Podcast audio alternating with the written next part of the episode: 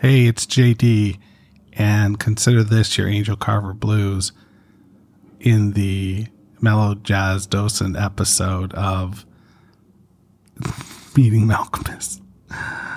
Um, let's go to a letter. Hey, JD, my name is Abigail. I'm an enormous pavement fan, as well as a huge fan of the Meeting Malkmus podcast. Wow, that's pretty cool to be lumped in with her pavement fandom.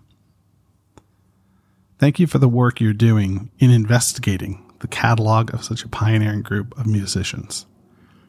Investigating is is one way to think of it. Um, I was super stoked to find the podcast via your profile on Instagram when you first started releasing episodes. Yeah, I have an Instagram. Uh, I haven't really used much social, and you can blame Marc Maron on that. Long story, but uh, yeah, I don't know. Just sort of uh, made me feel like shit. So I've really sort of stayed away from social. Listen to this part of the letter, though. This is cool.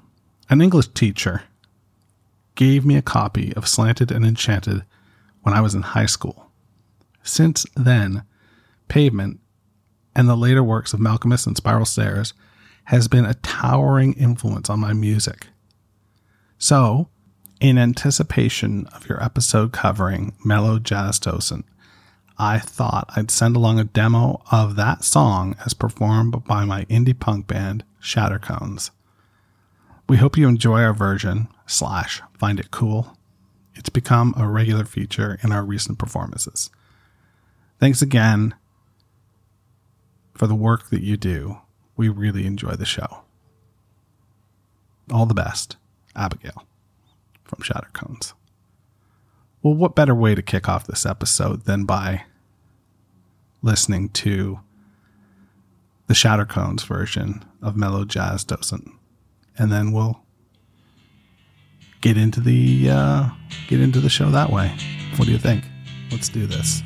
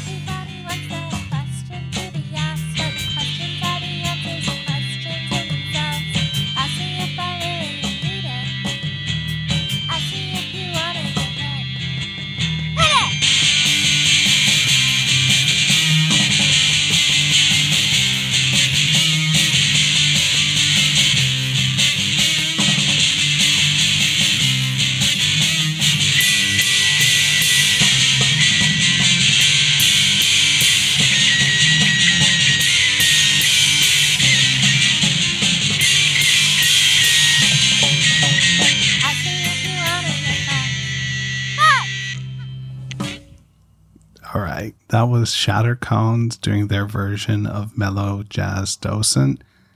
And if you dug it the way I the way I do, you want to check out um, Shattercones on Bandcamp, Spotify, Instagram, Facebook, anywhere, anywhere you know that I just mentioned. Not anywhere. You can't just go anywhere and say, "Hey, Shattercones," unless you live in a town with a weird speakeasy and that's the password to get in. And if that's the case, tell me where your town is so I'll have the password because that would be cool. So, Abigail, thanks for sharing that. Um, let me know if you're ever in the Toronto area. I would kill to see that live. There's a certain restraint bubbling under your version and uh, I would, yeah, I would like to see that uh, restraint um, peeled away and and just jump up and down with glee listening because it's a a very cool idea to have covered that song and uh, a very cool way that you did it. It remains um, true. Uh, but like I say, there's a restraint there that um, is just sort of bubbling under. It's really cool. Anyway, folks, lock the gates.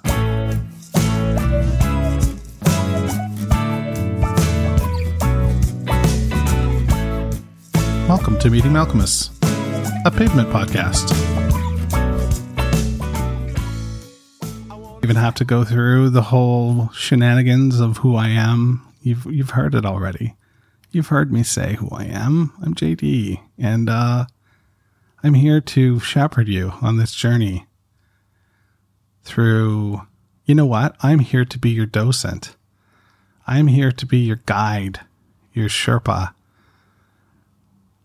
through the catalog of seminal indie rock band Pavement. And we are well into Perfect Sound Forever, which is exciting to me because that means we're getting ready to start on our journey of those uh, long play records that are just wonderful.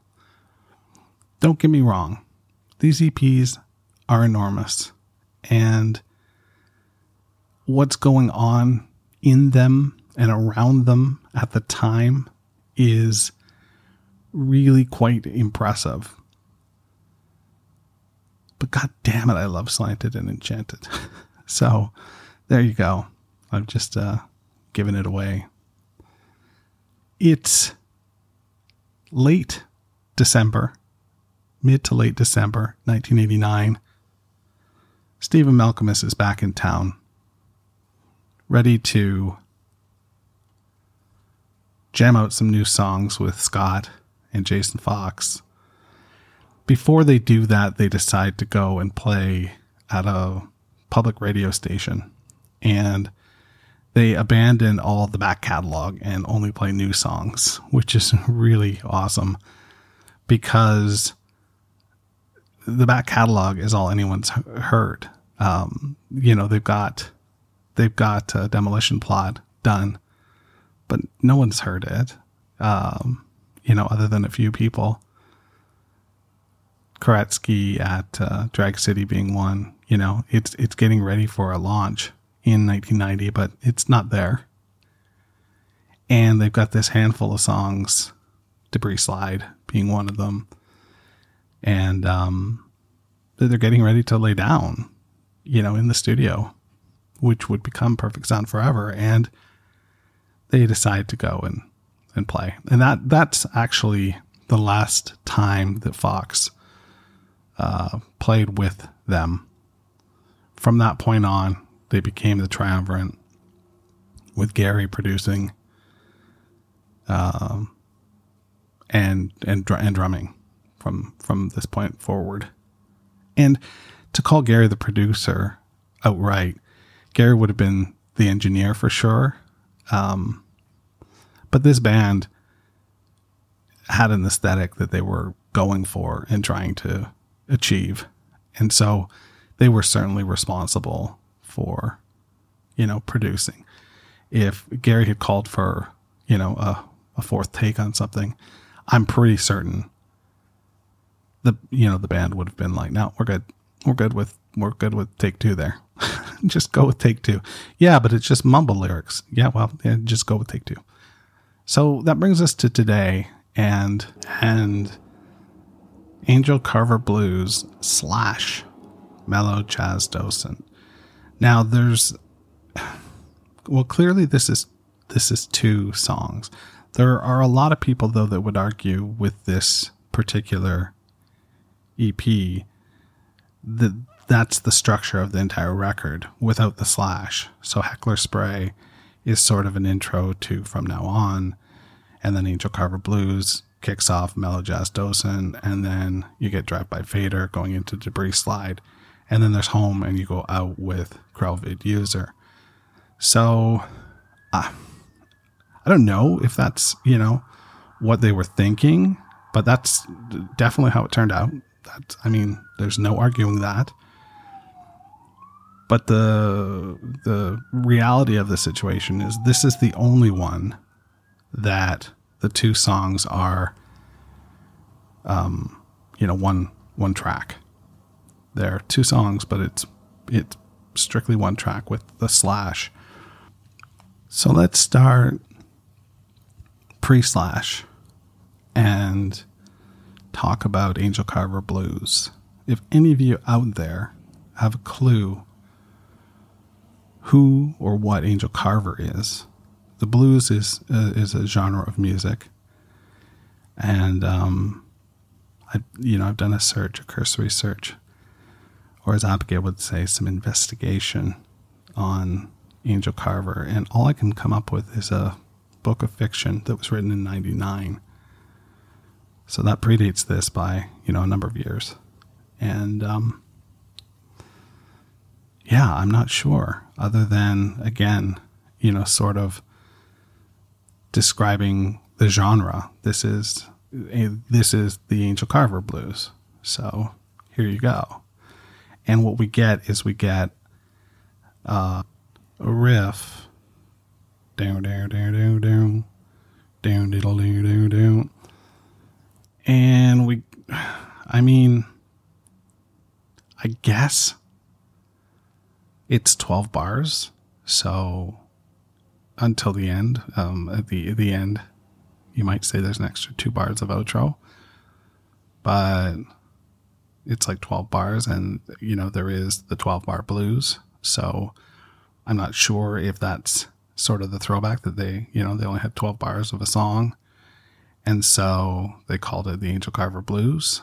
That I don't know. That's just sort of a, a guess.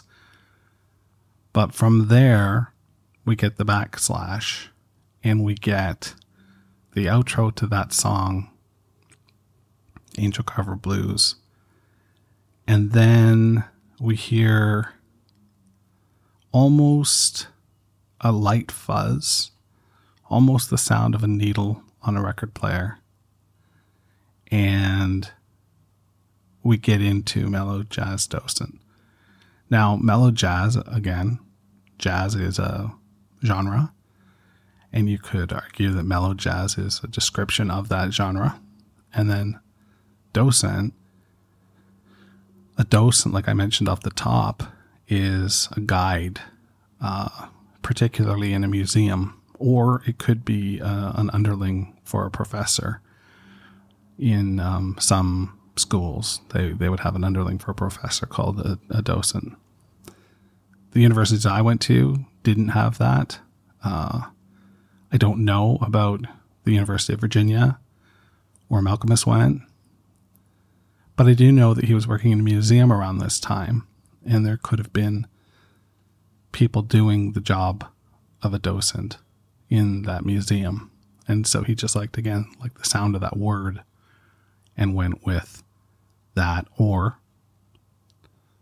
this is a docent. He, Stephen Malkmus, reaching out his hand and guiding you through mellow jazz. So there's, you know, a couple different interpretations.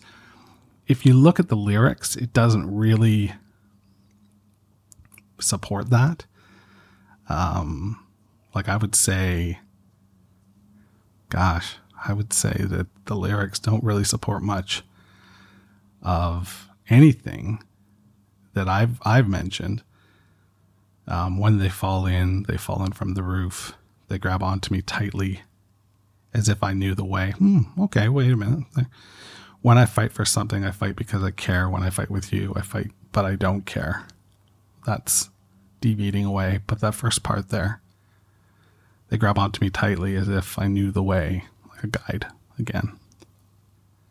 Everybody wants the questions to be asked. The questions are the answers to the questions in themselves. Ask me if I really need it. Ask me if you want to get hit, hit it.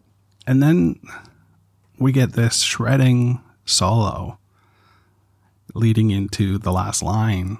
And it really goes to show the proficiency that Malkmus has with with the instrument, with the guitar. And um, you know, guitar gods be damned.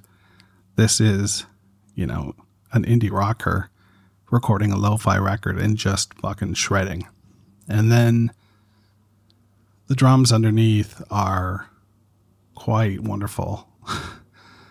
Gary, I've mentioned, has, you know, a certain tribalness to it. And I love the sound of the way he makes his toms.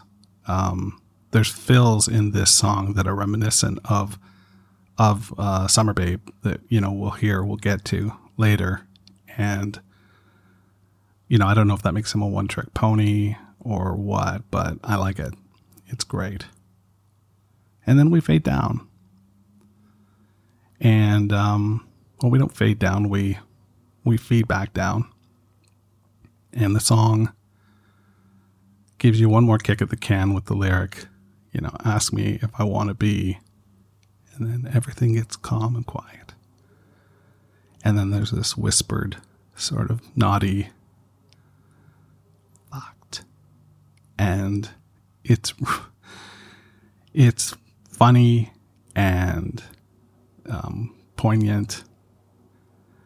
Is is that what the song is? Is is the is the fighting that's occurring in the first verse just two lovers quarreling? You know, I don't know. It's uh tough to tough to say. If you've got an interpretation, let me know. Meeting Malkmus, info at meetingmalkmus.com. And uh, let me know what you think. I uh, I don't know. I know that like I said, this song being a mix of old and new, you know, from a mixing standpoint, to me shows the proficiency that they've got in the studio at this point and um, their economicalness. Uh, just the fact that they can take a 12 bar idea and turn it into a pre song rather than try and do what some bands might do and just build a song out from that riff and um, suffer as a result. They're just, nope, we're just going to use this as a kicker and uh, make it somewhat related by naming it after a different genre. Kind of cool.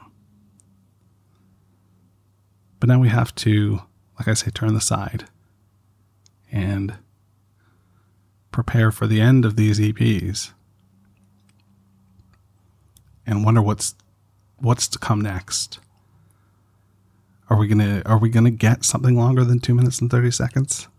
Are we gonna get you know a full length track? Are we gonna get a feature film from these short film auteurs? I don't know. I mean, I do know, but uh, and you do too. But just imagine going to your record store in April of 91, picking up Perfect Sound Forever, and not knowing, and the excitement that might be surrounding these tracks. I'm envious of all all of you out there who enjoyed this, you know, when so much else was happening in the world musically. The world was about to change.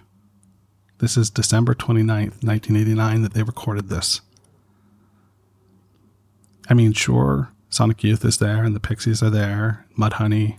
These are bands that are going to be stalwarts. They're going to be huge, you know, in the scheme of things. But then there's our little pavement. And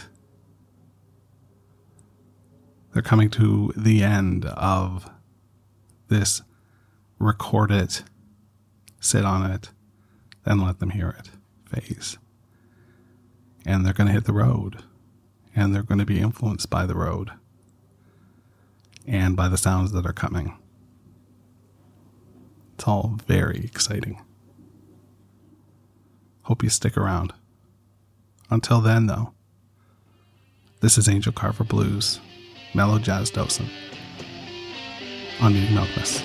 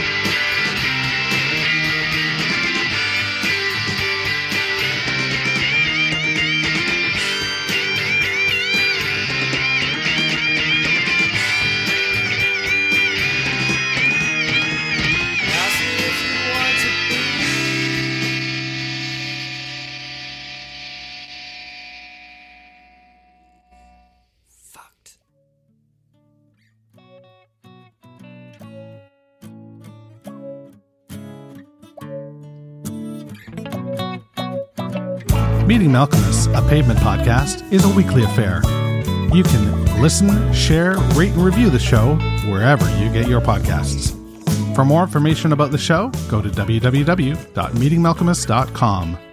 I tweet and Instagram at Meeting Malkmus. Stephen, are you listening?